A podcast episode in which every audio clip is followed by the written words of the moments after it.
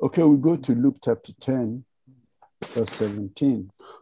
Luke chapter 10, verse 17. Then the 70 returned with joy, saying, Lord, even the demons are subject to us in your name. And he said to them, I saw Satan fall like lightning from heaven.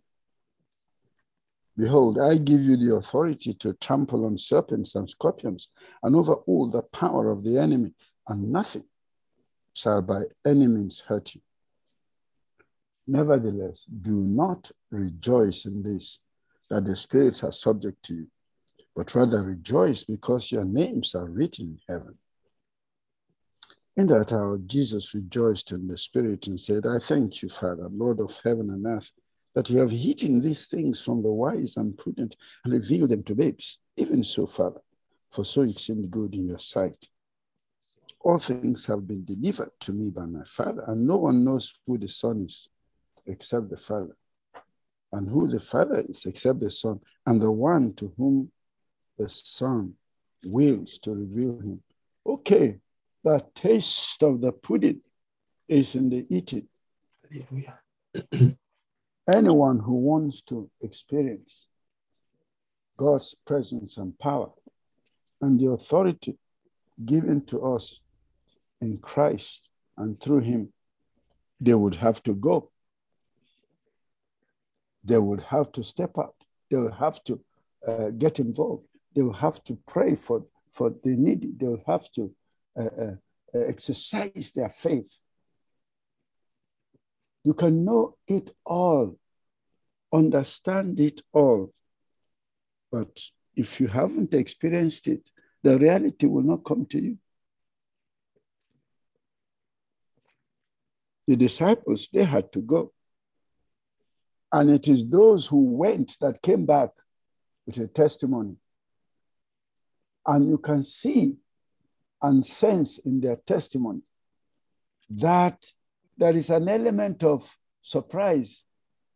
Lord, we couldn't believe our eyes that demons were subject to us in your name. Of course, they've been accustomed to our Lord Jesus Christ casting out devils himself. But you know, as often as is common with such things, you know, you never see yourself in the same position. But now they have gotten the commission, they have gotten the word of empowerment. Go. And then they went and then they came back with testimonies. So we know that it's only those who go can, that they are the ones that can come back with testimonies of what God has done through them when they went.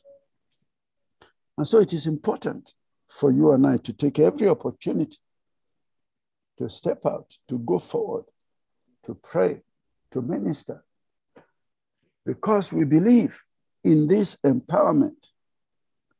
Okay? Our Lord Jesus Christ said, I saw Satan tumble from heaven.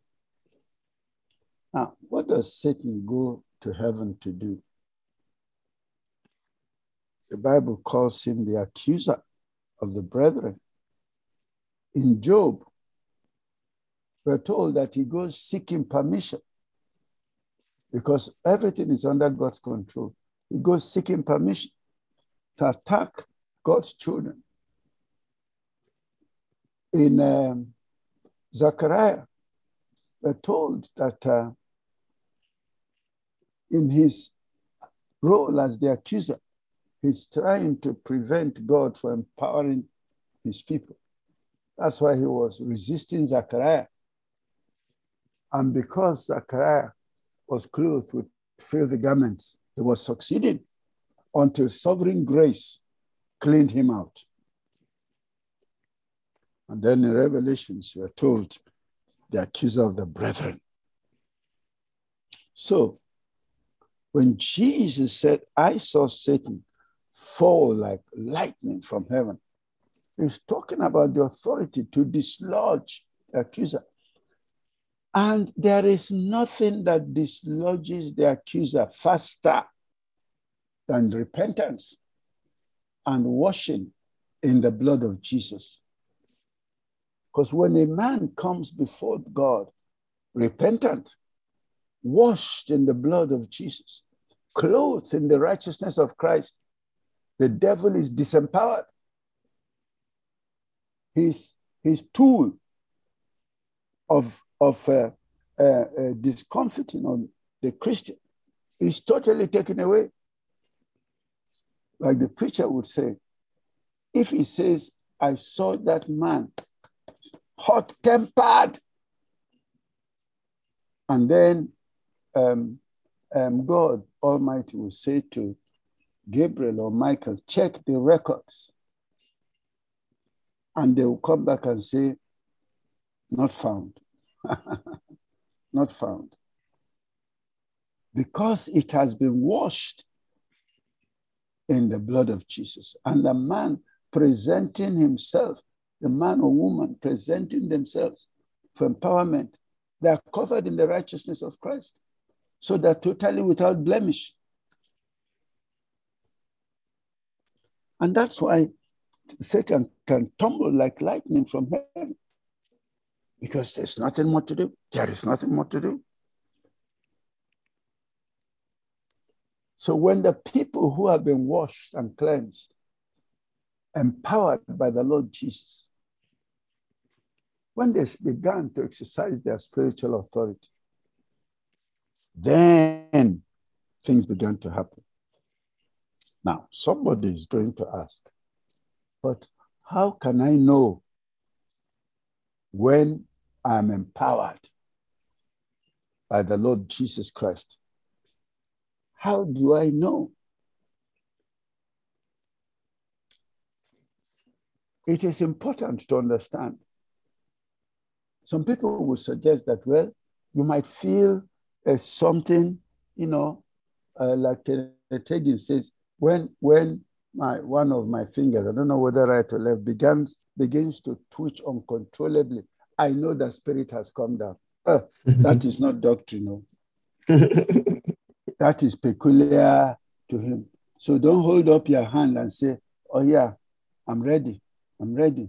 Let it start uh, uh, uh, pringling." Uh, that is not doctrine. That is his personal uh, experience, you know. But what is standard scripture is that the just shall live by, by faith. faith. And then that scripture that says, I believe, so I speak. Yes. Oh Lord, empower me now. I thank you. I'm empowered now. That's what Jesus taught us. Our Lord Jesus, that's what he taught us. Mark 11 24. And what things soever you desire, mm, pray. when you pray, believe that you have received, and then you will have. And so a man says, Lord, please empower me now. I thank you for you have empowered me. Hallelujah. And now I'm empowered in the name of Jesus Christ. And then he steps out by faith. That's what our Lord Jesus Christ taught us. You don't have to wait for a lightning to flash by your window. You don't have to wait for for for for your for two of your legs to be twitching twitching on on, on uncontrollably. No, no, no. Whatever a man has as their own experiences cannot be doctrine. Mm-mm. It's an experience, but it cannot be doctrine. And doctrine is what is universal to everyone. Okay? So, what is doctrine is in, is in um, uh, um, Mark 11 24. It is in uh, uh, Romans 4 17. The God who calls those things that be not as though they were. That's what faith is. You call the things that don't exist, okay, as though they exist. Therefore, I say to you, whatever things you ask, What version is this? So all these people. NKJV. Oh, let me let me put the KJV, sir. Yes, please. Sir. that's why sometimes we have to go back to. Yes, therefore I say unto you, what things soever you desire, when you pray, believe that you have rec- you receive them. Believe that you receive, and then you shall have them. It's what you believe in your heart. That's why Romans chapter uh, 10, verses 9 and 10 is very powerful. It's very, very powerful and very empowering in the work of faith. Okay. For with the heart, you know, okay, if thou shalt confess with thy mouth the Lord Jesus and shall believe in your heart that God has raised him from the dead, then you shall be saved. Now, verse 10 For with the heart you believe unto righteousness. What you believe positions you. And when you start speaking what you believe, possession comes. Okay? For with the heart man believes unto righteousness, but with the mouth confession is made unto salvation. In fact, Oh, can you do you have New Living Translation there? Yes, sir. Yes, let us see what NLT says there. Okay, for it is by believing in your heart that you are made right with God, and it is by openly declaring your faith that you are saved. No, Hallelujah. check another one. What else do you have there? Okay. For with the heart one believes and thus has righteousness, and with the mouth one confesses and thus has salvation. That's closest. That's the closest. Okay, this is what NET. Yes, there's NET. Then Yes. there's um, uh, NIV. Okay, let's see what NIV says. Okay, no. There's one that actually says, uh, with your confession, you possess your salvation. Okay, You the know. The heart that believes in him receives the gift of righteousness of God, and then the mouth confesses, resulting into salvation. This is passion. Mhm. Okay, now. Okay, let's try JB, JB Phillips. J.B. Phillips, That one, don't, you don't 24. Where is it? It's ten- nine- Is that the same mark that is? The Romans. Romans. Eight. Romans 4, no, Romans, no, no, no. This is Romans 4 17. You're you're going to go to, if you're going to Romans. Okay. You know, we're looking at Romans 10, 9 and 10 before in Yes, different Roman- translations. Okay, okay, okay, yes. Okay, okay, yeah. The heart. Okay, no. Anyway, I'll, I'll find that translation. I, I know I, I have all these translations. You know. But anyway, the important thing is that ESV, if you, if you believe Okay, yeah, okay. I think it's what you're looking for. This ESV. ESV.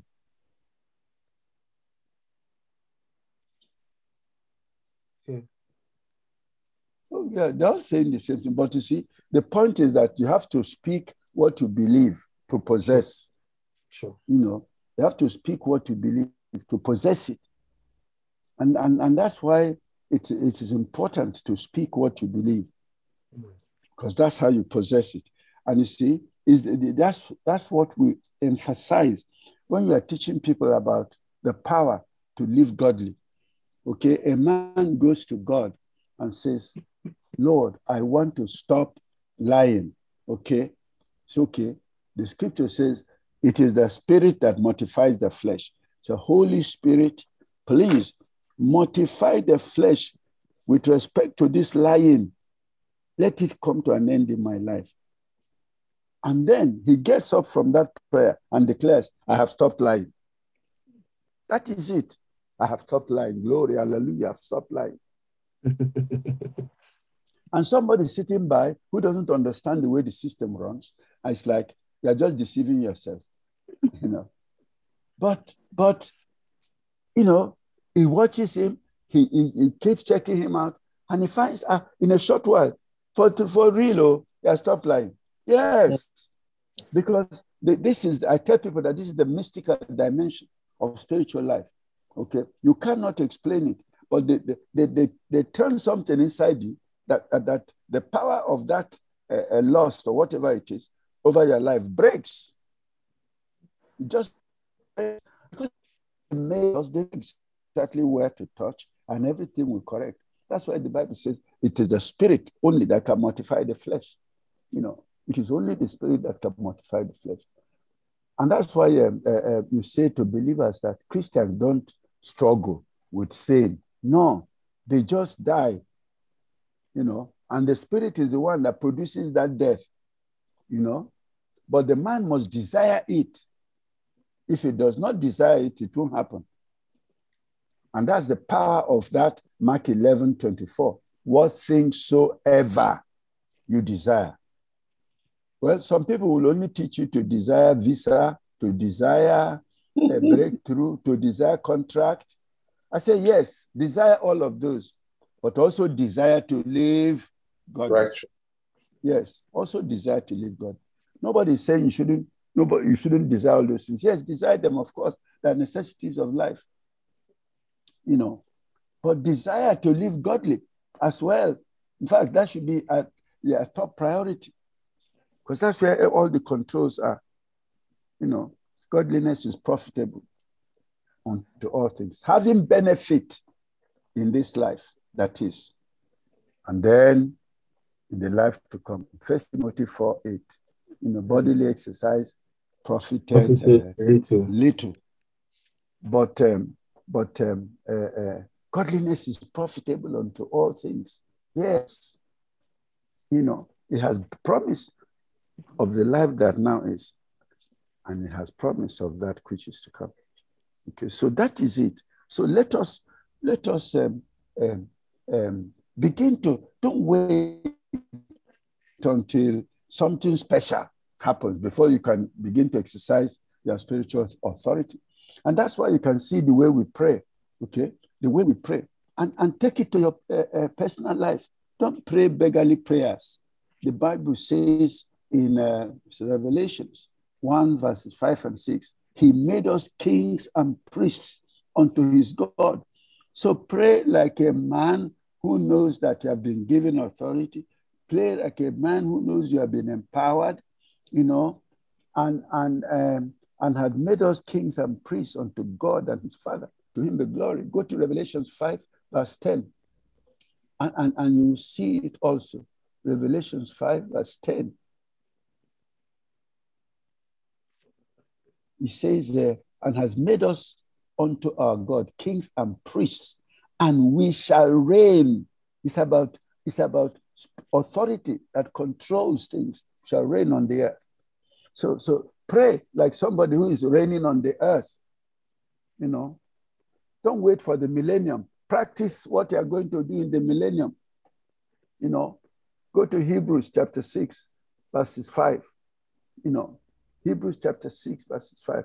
So you and I can see, you know, where all this um, is anchored. What does it say? That these believers have tasted the good word of God. And what else have they stated? The powers of the world to come. So don't wait until the millennium. We are testing the powers of the millennium now. We are testing the powers of the millennium now. So, so, so begin to exercise your spiritual authority. You know, don't wait until uh, Jesus comes and, and then you say, well, now I'm positioned. No, you are positioned now to exercise spiritual authority. Pray like somebody who has authority. Give orders. You know, look at all our prayers. It's about orders, you know, so that angels will have clear words to, to work with because somebody is exercising authority on the earth. That is, that is our calling. So Jesus was saying to them, even though uh, the devils are subject to you, but don't forget that that's not what is important. What is important is your salvation, that you must keep it, because that's what makes sure, ensures that your names are where? Written in heaven, so that they can empower you. That's what make, ensures that eh, they, they know you there, you know, for, for, for, for the demons to, to, to, to be subject to you here, they must know you in heaven. Their name must be in the book there. And that's why a lot of people don't realize that ensuring that people understand their salvation, ensuring they, the, the understand how to walk in holiness and godliness before God is fundamental to their spiritual authority. So they are not uh, uh, practicing sinless perfection, but they are blameless. You know, this you see all the records. You know, what God said to his people is, walk before me and be what? Blameless. blameless. Be blameless, not sinless perfection. Only mm. Jesus is sinless perfection. Um, Hebrews 4:15. Tempted in every way as we are.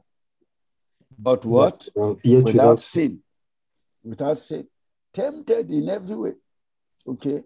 For we have not an high priest which cannot be touched with the feeling of our infirmities, but was in all points tempted like as we are, and yet without, without sin. sin. That is it. Only Jesus has sinless perfection. We are called to be blameless. Okay. So, and what that means is if you fall, get, get up, clean up, clean up. Don't fall and stay there. Fall, get up quickly, clean up, and keep going. They will restore your, your, your, your, your, your uh, state of uh, holiness before God through the blood of Jesus. And, and everybody needs to understand that dynamic. And the, the wonderful thing is that, you know, once you are blameless, that means you are not sinning willfully. Don't forget there's a difference. If you are blameless, you're not sinning willfully. Go to Hebrews 10 26. You see sinning willfully what it does. Sinning willfully. Everybody needs to understand this. For if we sin willfully, after that we have received the knowledge of the truth, what is going to happen? There, is, no. there remaineth no more sacrifice for sins, but a certain fearful looking for of judgment and fair indignation, which shall devour their adversary. That is it, too. So remain blameless.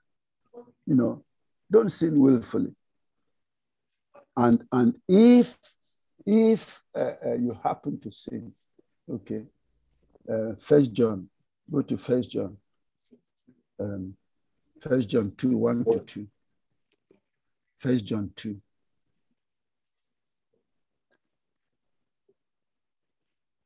My little children, these things write I unto you that you sin not. Okay, don't sin. But if any man sin, we have an advocate with the Father, Jesus Christ the righteous, and he's the propitiation for our sins, and not for ours only, but also for the sins of the whole world. In other words, don't sin, don't go and do something wrong, but if you happen to, quickly run. Quickly run, okay? And then go and get cleaned up. So, so th- these are the scriptures that every Christian should know so that you can walk in it. You know, you can walk in it and continue to remain holy, you know, before God and blameless you know, holy and blameless. Holy is what the blood confers. Blameless is the one you and I do. Don't do, you know, bribery is wrong. You go and be collected. Then in the evening you confess. No, that's sinning willfully. That's sinning willfully. So they're not the same. You know. And uh, you, you get a picture, a clearer picture of it from Galatians 6 1. Galatians 6 1. Okay, that is our, uh, that is where we stop because these things are very important. Brethren, if a man be overtaken, overtake. I like the, is this King James? Yes, sir. Yes, that's why I like overtake because it gives you the, the exact picture.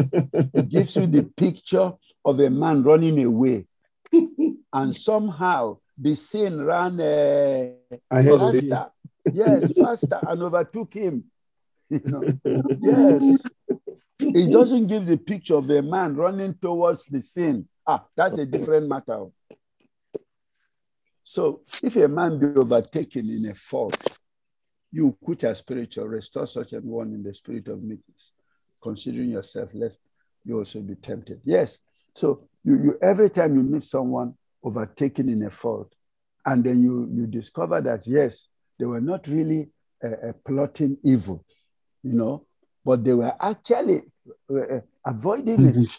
And they and then yes, they were ambushed and tracked. Ambushed. So, so go to where they've fallen, lift them up, restore them so that they can continue running.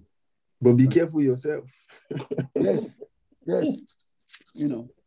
And that's why sometimes um, you don't tell gory details of people's testimonies because you will fire imagination in the wrong direction. Mm. It's bad enough that you sin, so leave the details out. Just say you were taken in a fault, you know. Amen. Amen.